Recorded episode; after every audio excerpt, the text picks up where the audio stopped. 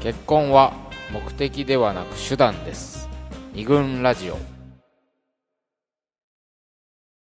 はい、えーではですねまずはあまあそのこの本が書かれるきっかけとなったのも日本にいる時にまあ中村さんがかなり結婚をめぐって苦しんだ時期があり、でそこから世界に旅立って一つ、まあ、気が楽になったとか、まあ、新たな問題が見つかったとかあるけど、その日本にいる時の苦しみっていうのは今なお同世代とか、まあ、上下限らずいろんな女性がその苦しさを今今なお抱えているんじゃないかってことがあるわけですよね。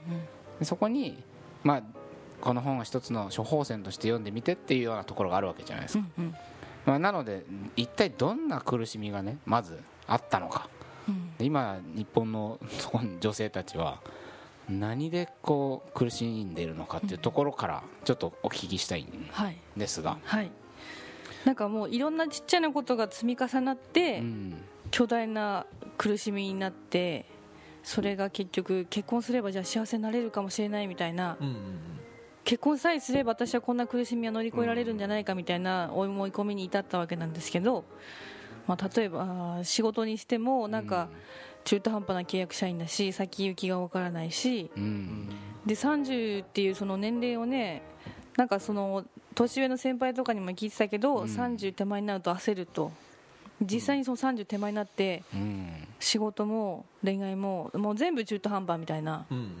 私なんか相当な焦りなわけでしょ？相当な焦りいっぱいいるじゃない身の回りにも。うん、だから30になったらなんかこう何かにこうなってるつもりみたいな変あななんかになってるつもうん。りね、はいはいはい。何かこう満たされてるというか何かこうねなってるつもりが何もなってないっていうねでそのそれするためにあと例えば29歳の人は1年でなるかそうみたいなそうそうなんかこうカウントダウンみたいな感じに、カウントダウンをしてくる、うん、278ぐらいからポンとこうそのカウントダウンのスイッチが入り入り。カウントダウンをしていくわけですよ。名前忘れちゃった。なんとかタイマーって言うんですよそういうの。あなんか聞いたことあるか名前も忘れちゃったなんとかタイマーっていうぐらい、ん。タイマー的なそうそうそう、ね。うん。どんどんどんどん数字が進んでいって、ん。あす減っていってか、うん。周りからのプレッシャーごめん周りからのプレッシャーみたいなのもある。うん、それがまあ例えば親とかだったりね、どんなの？あのまあ、親から「いやねあんたそろそろ結婚して孫が見たいな」みたいなことは確かに言われることあるんだけど、うん。どんなプレッシャーが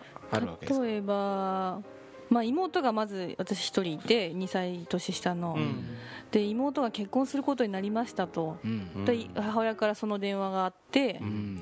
あよかった。とりあえず妹が結婚したから、とりあえず安泰と思ったんですよ、私はまだ大丈夫だと思ったのに、ね。あんたもはよはよみたいな、はよ結婚せなみたいな、あそう。うん、で私はまあでもまだ東京にいると30で結婚はまだまだ大丈夫だとはなんとなく思ってたけど、いや私まだ30やし大丈夫やろうって言ったら、いうんやあんたもう30やないの？みたいな。ああ。そうきたかまだっていう30もう30的うな、ん、でもう実家に帰るたびに福岡の実家に帰るたびにあのーファミレスでお見合いセッティングみたいなのが あるわけですよ。フファミレスなんだ。ァミレス、まあ、田舎だったらまあ国道沿いのねちっちゃいファミレスで。お見合い。お見合い。今日8時ぐらいにどこどこの高校の先生がいいらしいよみたいな。どういうつてでこう見つけてくるの親は？親はあの保険の営業なんですよ。ああねそうそうそう。でそれでよくそのそれをネタにうん結婚相手をあのなんだろうな紹介するから先生保険入ってみたいな。そういうこともやっていたらしい。その相手っていうのは娘だと、まあでもそれまでは私の友達とかをね、はいそういうのもあった。地元に住んでる友達とか送り込んでたのに、えどうも私に今度ねなってきてえなるほど。そうだやっぱ公務員ばっかり来るわけですよ、はいはい。で学校の先生か自衛隊でしかもやっぱ娘には自衛隊の幹部候補生だろうみたいな。あそう手持ちのいいカードいいカードをね私に準備して幹部候補生よみたいなだからパイロットらしいよとかね。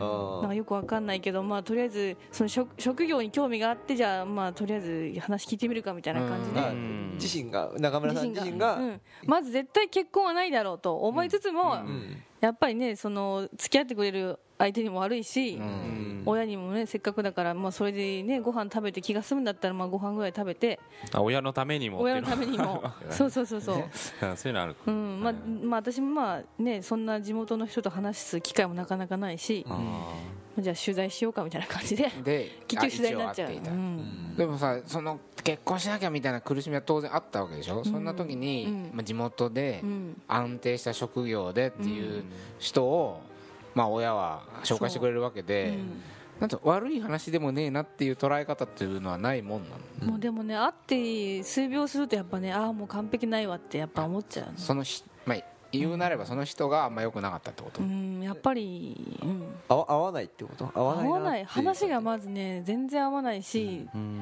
なんかもう次元が違うというかね多分田舎と東京だと同い年の学校の数学の先生だったんだけど、うん。もう親父みたいになってるなんか。あれ？と思って。見た目も仕草も考え方も多分その先生たちが年年の方の先生たちとお仕事しさされてるからかなんかね全然話が合わないわけですよ。あ合わない。うん感じはありそうだね確かうに。んで実家に住んで親とね、休みの日何してるんですか？ってまあ寝てるとかね。まあねそういうスタイルなんだそういうろうねスタイルですよ。だから東京でさ、うん。出版とかの編集してたわけで、しうん。仕事してたわけだからさ、うん。あれがしこう派手だしまあね。忙しいし、うんでザ都会の仕事って感じじゃない？そうね。情報誌だったからさ、うん。いろんな情報扱ってたわけで。そうそうそうそうそう。いう人とこで生きてる人から見るとね、話が合わない休日寝てる。ねうん。実家で親としか喋んないみたいな感じでさそう。自衛合隊ね。自衛隊っつってってね何の話していいか全くお互いわからないみたいな。向こうも戸惑った戸のかも惑ってる戸しれないね。惑ってる。なんかきねきらびやかなそう。風に見えたのかもしれないよまあね。ねでもまあ質問がまずお互い来ないしね。だから私ばっかり質問して取材みたいになっちゃって。うん。そういうのがあったわけですね。じゃあそれがまあ親からプレッシャーという面での、うん。まあ、象徴的なまあね。もう帰るごとにお見合いみたいな、うん。なんか別にそれがすごく嫌っていうわけじゃもなく、それは本当に10%ぐらいのプレッシャーかな、うん。他にはどんなプレッシャーが、まあ、特に自分がその、ね、情報のど真ん中にいて、うんしかも男性向けのね年頃の結婚するようなうん。年頃のだったからやっぱ恋愛の話とかでもういろんな情報がいっぱい入ってきて例えばもうだなんだ女性誌でもそうだけど結婚できる女、できない女とかいうタイトルをねもろにつけられて、とかやっぱネットのちょっとしたニュースでもさ、うん。結婚できるとかできないとかいろいろいろいろやってやっぱそれを見ちゃうと、うん。惑わされるわけですよ。こういう条件に当てはまってない私は結婚できないんだみたいなこと。とかね、うん。何をしなきゃやっぱモテないんだとかね。あるね。うん。確かに見えないプレッシャーってそうそうそう。俺も自分のチェックしちゃうんだけど本当結婚できない男みたいな条件にハマっちゃう、うん。がっちり当てはまってて、うん。それ店員さんに悪態をつくとかそういうことです。よ一度も。ついてないね。あラーメンの汁かけられても謝るタイプ。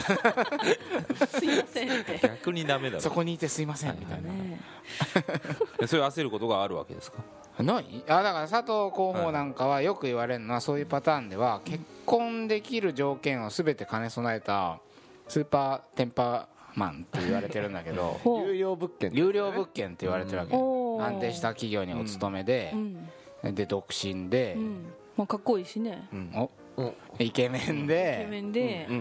優しそうだし、ね、優しそうだし。気も利きそうだし、ね、ココミュ力もあるし。コミュニケーションの話も上手だし。不思議だもんね。聞き上手。彼女運動神経もいい。スタイルもいい。うん。スタイルいいよねやった。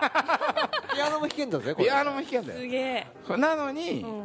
ほら結婚だからだからこそなんで結婚しないの？なんで結婚しないの？ってすごい聞かれるんだって。なるほど会社なんか一般の企業を勤めてるとやっぱりあなんで結婚しない、ま、周りはほら結婚してる人たちばっかりだから、一人の女性をお前もそろそろ幸せにしろよとか言われて なんだ親かあんたみたいな。親戚かみたいな上司で？上司とかね。周りの友達とかもそうだけど友達とか同僚とかね、うん。そうだけど言ってくるんですね。なるほど。うっとうしいね。そうなの。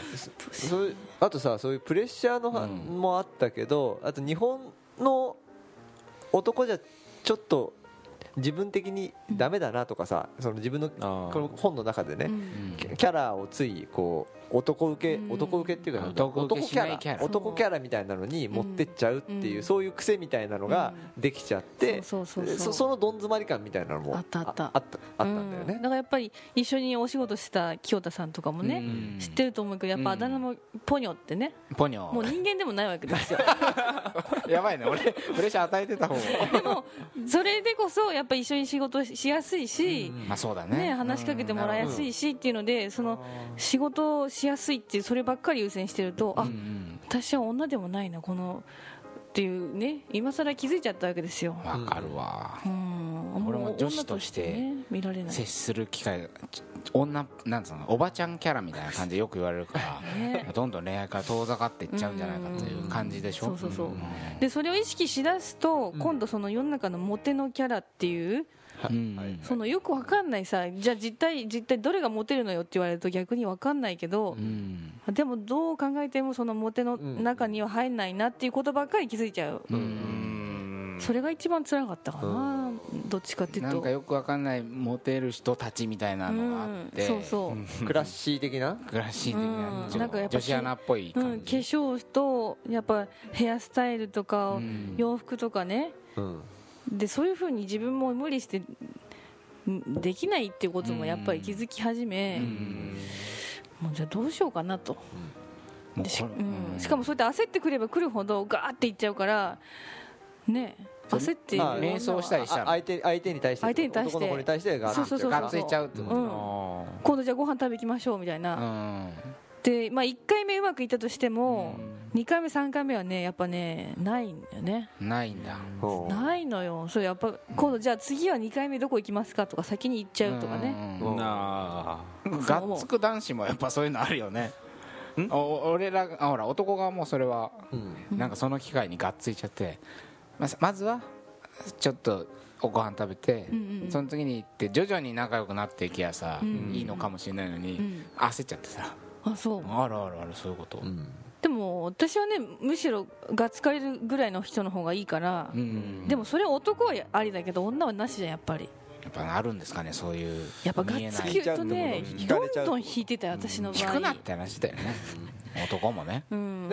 そうね。だからあ合わないなっていうふうに思ったわけでしょ？だからその今周り日本の恋愛仕様っていうかな男の恋愛仕様がうん。自分と合ってないなっていうそういう違和感みたいなのもうん。なんかこう誰にも受け入れられないなっていうのはあったね。ううん。どんどん引かれてるなっていうのはうん。でもそれはね大学の時大学生の時に長崎にいてん。就職活動でテレビにね就職したかったから東京に飛行機乗って来てる時に、もうせっかく東京来たんだから同級生にねみんな就職活動してる人と友達作ろうと思って、うん。友達になってくださいみたいな言うと、東京の人はみんなドン引きしてたの。だからそれと同じ感覚だっていうかね。あまたこれ来たわみたいな。ガッと来られるとガッと引くとみんなさっと引く感じがやっぱあって。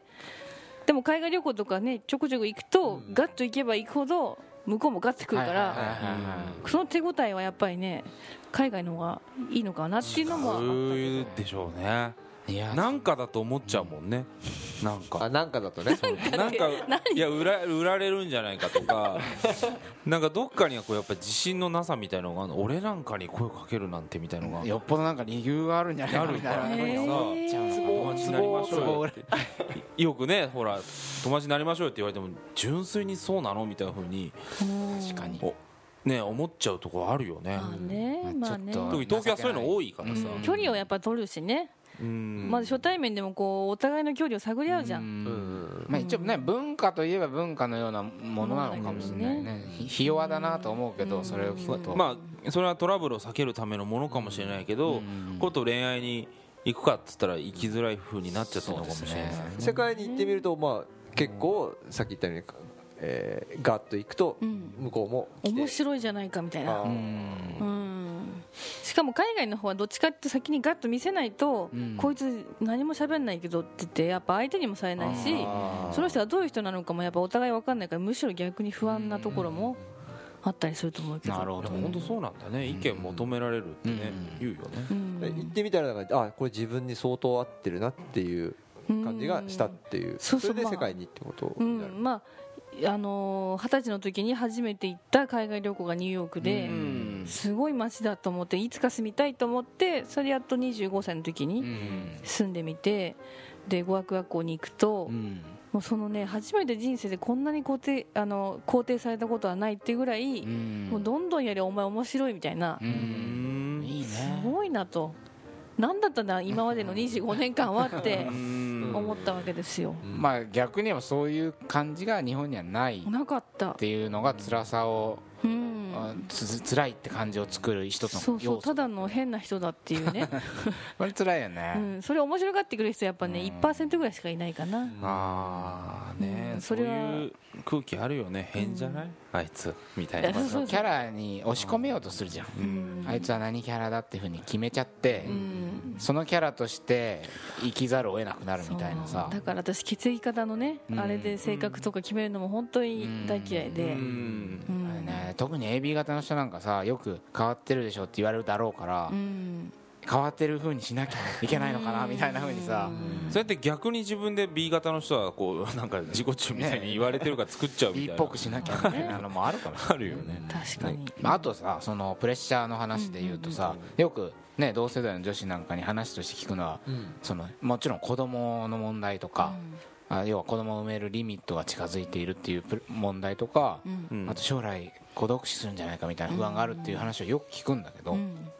まあ、子供を産める産めないっていうのはささすがにこう男である我々は話としては分かるけどそのかどんなことが体のなんつうの自分の中に起きて、うん。それがどんな不安につながってるのかってとこまでねなかなか理解しきれないところがあってなるほど。んな感じがあるんですか？確かに。だからそれもやっぱ一つのね不安要素ですよね、でも30ぐらいになるとお化粧しないと疲れてる疲れてるってやっぱり周りに言われ出すわけですよ。そう。あそんな具合にもうどんどんね老化っていうものが 来てるわけだと、失礼な話だよね。た ただけ化粧してないだけで、うん。どうしたの？まあ、いつもすっぴんだったしね職場は、うん。あでもなんか疲れてるって言われる回数が増え出したと、そうなんだ。ー。ううんん、そういうこともありかな。あとその将来的なんていうの？将来的な、うん。孤独死も。孤独死とか孤独死っねてね、うん。そんないっぱいするのかって思っちゃうけど、うん、でも要は先のことで、うん。もう分からない要素がたくさんあって仕事もよく分かんないし結婚もできるかも分かんないし、ってもうその分かんないの極みがもう孤独死なわけでさうん。いつどうやって死ぬかも分かんないし、もうとにかく分かんないことっていうのはやっぱ一番不安の要素だしね、でもそれをねずっとやっぱ夜とか一人になると考えちゃうわけですよ。布団の中でね。冷たい布団の中で一人冷でたい布団の中で。冷たい布団の中でね。うん。しかも私シェアハウスとかだったからそうだよね。うん。簡易ベッドのねキシキシいう簡易ベッドの薄っぺらい布団の上でね私30もなってシェアハウスとか住んでね なんかお金持ちになるわけでもなくうん。このままこんなこんなまま年取るのかみたいな不安もやっぱあったしで何よりもねやっぱりし承認してもらいたいっていう欲がやっぱあるんだけどうん。その承認欲は仕事でもなくてやっぱり女として承認されたいみたいな。女として承認されたいそう。どどういう感じなの？多分ね女っていうよりもその最たるものは結婚で、もう私はこの人と一生生きていきたいっていう反抗をされるみたいな、ももう相当のその承認最高の承認な,、気がして、それでやっぱり結婚さえすれば私は変われるんじゃないかとか、幸せになれるんじゃないかとか、だからそういうふうになんかこうちっちゃい小窓のね、うん。希望がこう全部そこに向いちゃったというか。もうすべてのこのちっちゃいものの不安が全部重なってあの扉さえ越えられればま幸せになれるあみたいな。一発逆転うのん。なんか希望として結婚が。でもさやっぱ一発逆転できるであろう結婚っていうふうに考えちゃうとさ結婚ってものがどんどんどんどんでかいものになっていくじゃん。そうそうそうそう。ってことはそれができない自分はやっぱダメなんだって思いそうだからそうなもんだよね逆に考えるとあじゃあ結婚できてないから私今不幸なんだみたいな、最悪なね。スパイラルだねそれスパイラルスパイラル。それを毎晩毎晩考えるわけですよ冷たい布団で。それはシェアハウスしててもやっぱりもうあそうだね。拭えるもんじゃないないよね余計なのかね？もしかして。うん。またなんかそのなんだろうな余計なちょっと人の気配がいないと寂しいしだからといってそのシェアメイトと仲良くなれるかってそこも中途半端な感じだし。じなるほど。うん。それはちょっとお俺もね、うん。同い年の男子としてうん。先の見えないうん。不況の中で 恋人もいない、うん。ね、仕事も不安定だ。うん。同じような気持ちあるわけですよ。しかも地震とかねあなるほどなるほど。なんかあの外的要因とかがあるわけじゃないですか、うん。結構その辺ね地震でやっぱりその寂しさただでさえ不安定だった自分の中の何かがよりもうグラグラになったっていうのははい。いろんなところで聞くよね。やっぱりだって久々にこっちに戻ってくると揺れるとあこれは病むわっていうね。いやもう思う、うん、こんなに不安な要素がたくさんありすぎてそっかそっか。とどめが地面が揺れるってなるほどね。ありえないですよやっぱ。でそれは地震に対する不安というよりもただでさえ弱ってるとこにうん。追い打ちをかけるように地面が揺れるから。いやーしかもそれが一人だったりするとねやっぱ余計に怖いし寂しいし、ちょっとあの暗い話に っては言いますけどいやいや実は、まあ、こういう時期を、うんありましてっていうね,、がまず前提にあって、うん。そこからうん世界に旅立つわけだよね、そうです。したら今喋ったような不安要素が、うん。まあ、ある意味解消されたものもあれば、そうね。何だったんだろうあの悩みやとかうん。相対化できたりとかいろいろ経験があったわけでありすよね。ましたね。やっとね結婚観も変わっていくわけだよね、うん。うんうんああそうだね。一発逆転の最強のカードだと思ってた結婚がまた違った捉え方ができるようになったみたいなことがうん。この先にあるわけですよ。うんだからちょっと今今日は暗い話をね したいわけじゃなくてこういうベースがあってうん。世界へ行ったっていうところをまずははい。抑えたっていうことで次からはうん。ちょっとハッピー的なはい。楽しい話も バンバンしていきたいなと思います。はい。世界各地で女扱い二軍ラジオ